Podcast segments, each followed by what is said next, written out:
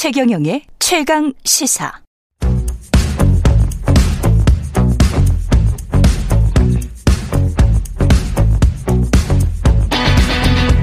심리로 들여다보는 세상 이야기. 뉴스는 십니다. 네, 정치, 경제, 사회 등 우리 사회 다양한 이슈를 심리학적 관점에서 풀어보는 시간입니다. 최경령의 최강시사 뉴스는 십니다. 아주대학교 심리학과 김경일 교수님 나와 계십니다. 안녕하세요. 안녕하세요. 예. 네.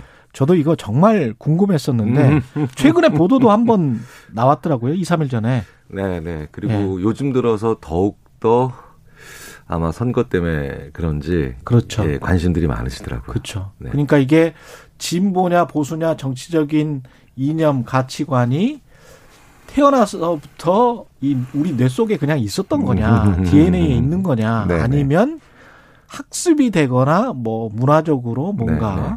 부모님이나 선생님들한테 뭐 뭔가 좀 교육을 받은 거냐, 뭐 네네. 이런 문제인데 어떻게 보세요? 이건? 어, 일단 우리나라의 정치 지형, 전 정, 정치학자는 아니지만 그렇죠. 정치 지형이 진보 보수로 어, 나누어지느냐에 대해서는 어, 조금 이제 아. 다른 스펙트럼이죠. 그렇죠. 그렇죠? 서구의 네, 네, 네, 진보 보수와 한국의 진보 보수는 천양지차기 때문에. 네, 네, 네. 그래서 예. 이게 좀 이렇게 겹치는 것도 있고 많이 좀 다른 측면이 있잖아요. 그렇습니다. 그래서 그걸 예. 감안하고 좀 얘기를 해봤으면 좋겠는데. 예. 어, 일반적으로 이제 진보나 보수를 어. 조금 더 우리가 도전하고 변화를 추구하는 걸 진보라고 하고 음. 안정 추구와 뭐 그다음에 도덕적인 거 그렇죠. 공동체를 조금 더 보수라고 정의를 그렇게 많이 한다면 맞아요. 한다면 가족 네. 공동체 이쪽이 그렇죠. 예. 네. 그다음 개인의 자유, 진보, 변화, 그다음에 뭐 이런 거 있잖아요. 그게 진보. 네. 그게 서구적 의미. 네. 네. 예. 그래서 그 이게 도덕적인 차원에서 보면은 그 연구들은 뭐 뇌과학 연구들부터 음. 시작해서 실제로 타고난다라는 연 타고난다는 그런 어 타고나나라는 식의 느낌을 가지게 하는 연구들은 꽤 있어요. 아. 근데 문제는 예. 태어난 아이의 뇌를 찍은 건 아니에요. 언제 때 찍은 거다 성인의 뇌를 지금. 성인의 네, 뇌를. 네, 네. 그러니까 진보로 분류되는 분들, 보수로 분류되는 분들의 뇌를 찍어서 예. 대부분 그렇게 하는 연구거든요. 음. 그래서 사실은 이걸 정확히 알려면 정말 태어나자마자 얼마 안 되는 정말 태어나자마자 얼마 안 되는 아이들의 행동을 보고 그 다음에 30년 후, 40년 후, 그렇... 50년 후에 어떤 와. 가치를 지지하는가를 봐야 되죠. 근데 그러기는 정말 쉽지 않죠. 정말 쉽지 않겠네요. 네네. 그것도 뭐 수백 명이나 수천 명을 관찰해야 될 것 같아요. 그렇죠. 그래서 그거를 그렇게 쉽게 그러니까 결과를 보고 이게 원인이라고 해석할 수 있는 그런 건 있거든요. 예. 그런데 추정컨대 선천과 후천을 너무 이분법적으로 나누지 말고 어. 선천이라고 하는 건 정말 완전히 타고난 진짜 이제 막 어머니 품 안에서 나온 음. 세상 밖으로 나오는 순간에 후천은 그냥 그 사람이 계속 살아는 성인까지 포함하잖아요. 근데 그렇죠. 여기 하나를 더 붙여보는 거예요. 뭐요? 태어나자마자 아동기에 그리고 청소년 직전까지 거쳤던 그 상황. 어. 요걸 붙여보면 네.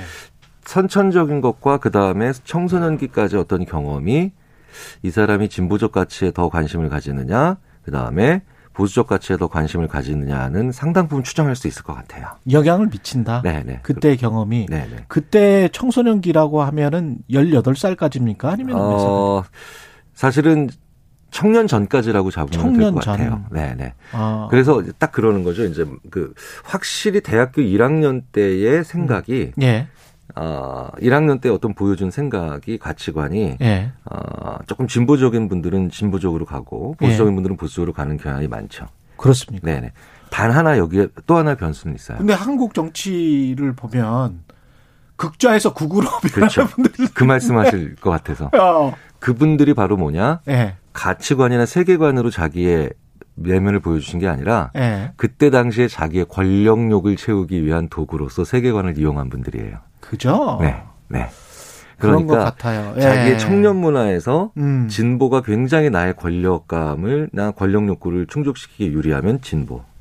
음. 그다음에 성인이 돼서 다시 이건 보수적인 스탠스가 더 유리하면 유리하면 어 그걸 또 사실은 있는 거죠. 뭐 100%는 아니겠지만 어. 실제로 우리가 보면 지금 제 말씀에 상당 부분 동의를 하실 수 있을 것 같아요. 예, 예. 네, 네, 네. 예. 그러니까 성취 욕구와 성취 욕구는 세계관과 맞아 떨어지는 거지만 음. 권력 욕구는 세계관과 맞아 떨어질 필요는 없거든요. 그렇죠. 도구니까요. 권력을 쟁취하기만 하면 되니까. 그러니까요. 예. 예. 네, 좀 달라요. 네. 이게 지금 저 뇌하고 마음하고 우리가 좀 구, 구별을 해야 될 것 같은데 네, 뇌, 네. 이게 뇌가 마음입니까? 어떻게 되는 건가요? 물론 뇌가 생각을 만들어내죠. 예. 그런데 어, 우리의 뇌가 생각을 100%다 만들어낸다라고 보면 안 되죠. 왜냐하면 음. 우리가 그러면 가슴이 따뜻한 사람, 뭐 그 더러운 손을 치워 이런 표현을 잘 안, 쓰면 그렇죠. 안 되죠. 그러면 그렇죠. 이게 뭐냐면 외부의 상태와 신체의 상태가 뇌로, 뇌와 계속해서 아. 상호작용하거든요. 예, 유기적으로. 그래서 더러움,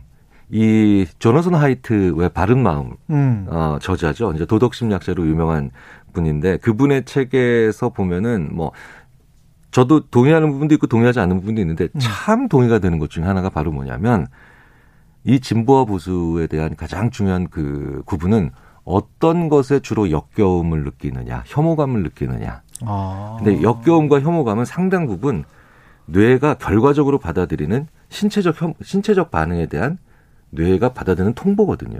그러네요. 네, 그러니까 뇌가 어쩔 수 없이 뇌, 뇌가 그렇게 받아들여서 내가 역겨움이 느껴지는 거는 어쩔 수가 없는 거예요. 그렇죠. 그러니까 뇌가 네. 어 이거는 혐오감이야, 이거는 어 호감이야 이렇게 하는 게 아니라 신체 자체가 반응해 버리는 거거든요.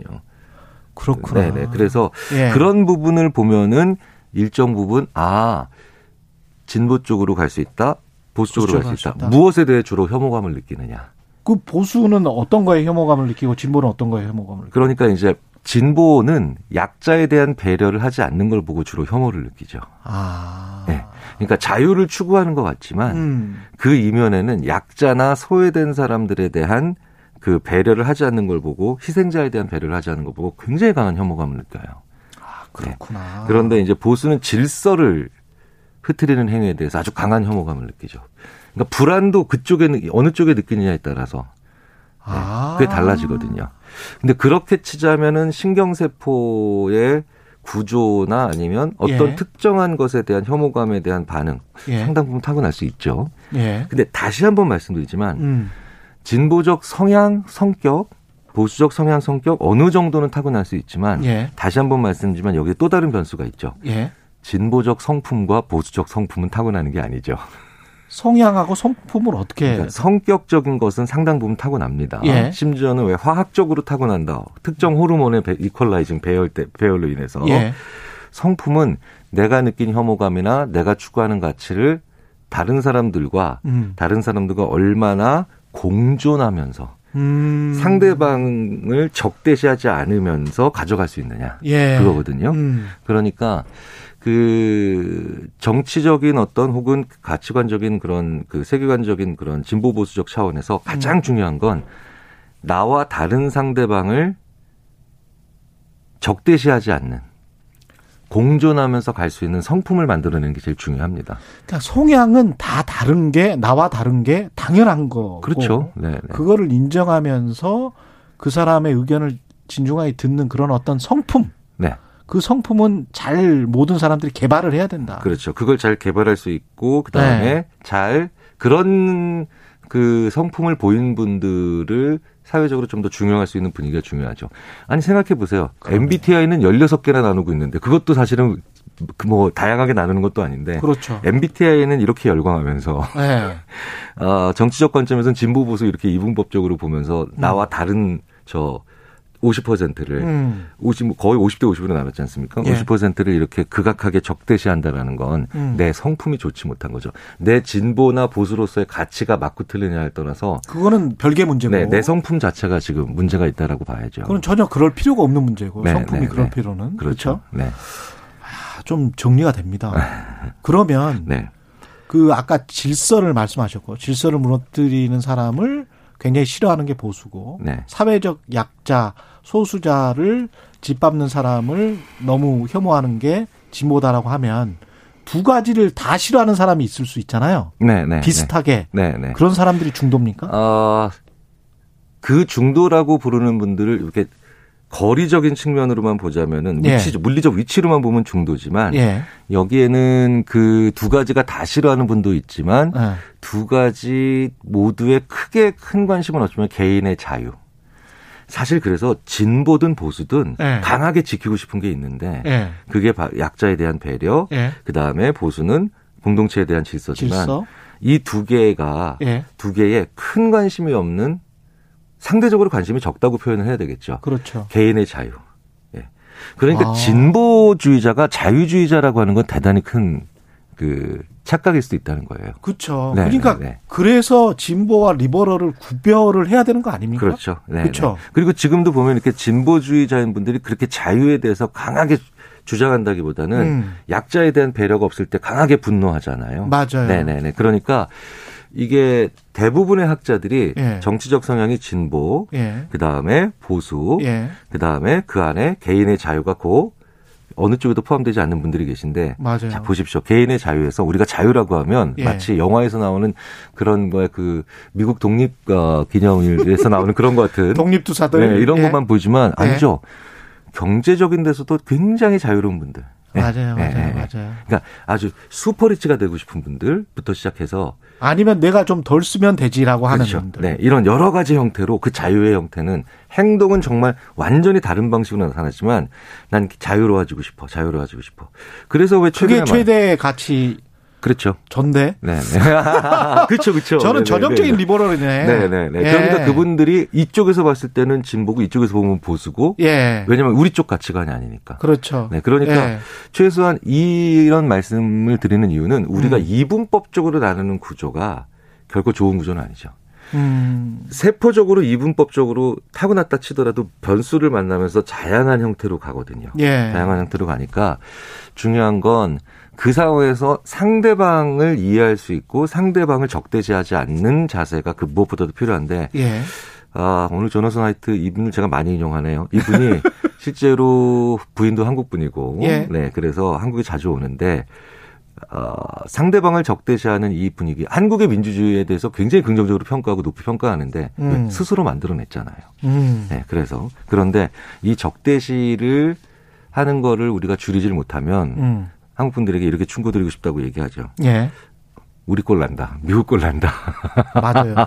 우리 정치가 점점 더 미국 정치와 그렇죠. 점점 대... 비슷해지죠. 예, 네네. 그것을 두려워하는 정치학자분들 굉장히 많습니다. 네 네네. 예. 그런 어, 조언을 하시는 걸 보면은 밖에서 하는 걸 보면 예. 어, 우리 국내에 어, 비슷한 고민하는 분들이 많은 걸 봐서 또 이런 상통하는 것 같아요. 예. 네. 닮으려면 이제 독일 정치나 이런 그렇죠. 유럽 정치를 좀 닮았으면 좋겠는데. 네, 그러니까 뭐 국력은 뭐 미국을 닮으면 좋겠지만 뭐 아이고. 미국이 정답이 아니니까요. 그럼요. 정답이 아니거든요. 예. 네, 네, 네. 오늘 방송 이 코너 듣고 내가 어디에 속하는지 문자 보내주시면 세 분 뽑아서 특별히 커피 쿠폰 드리겠습니다. 자, 보수, 진보, 리버럴 중도. 예, 이게 음, 음, 음. 3개입니다. 참여 번호 샵 9730, 긴 문자 100원, 짧은 문자 50원입니다. 야, 교수님 나오니까 이런 것도 PD가 만들어 주네요. Special 헌정입니다. 예, 특별 헌정. 정말 제가 큰 감사를 드려야 되겠습니다. 그, 아까 그 네. 청소년기 경험 말씀하셨잖아요. 네 네. 네. 그 경험이 시대별로 가령 뭐 세월호 참사 경험, 네, 네, 네, 한국 전쟁 경험, 네, 네. 이런 건가요? 그러면 세대별로는 완전히 그 끝나는 거네요. 그때 어떤 한국 전쟁의 경험이 있으면 네, 네. 그걸로 엄청난 영향이 있는 거네요. 그럼요. 그거는 세대 자체의 진보 보수적인 성향, 음. 어, 상당히 영향 미칠 수 있고요. IMF다. 그러면 네, 네, 네. IMF 어. 있었고요. 월드컵도 있었고요. 월드컵. 월드컵 있었고요.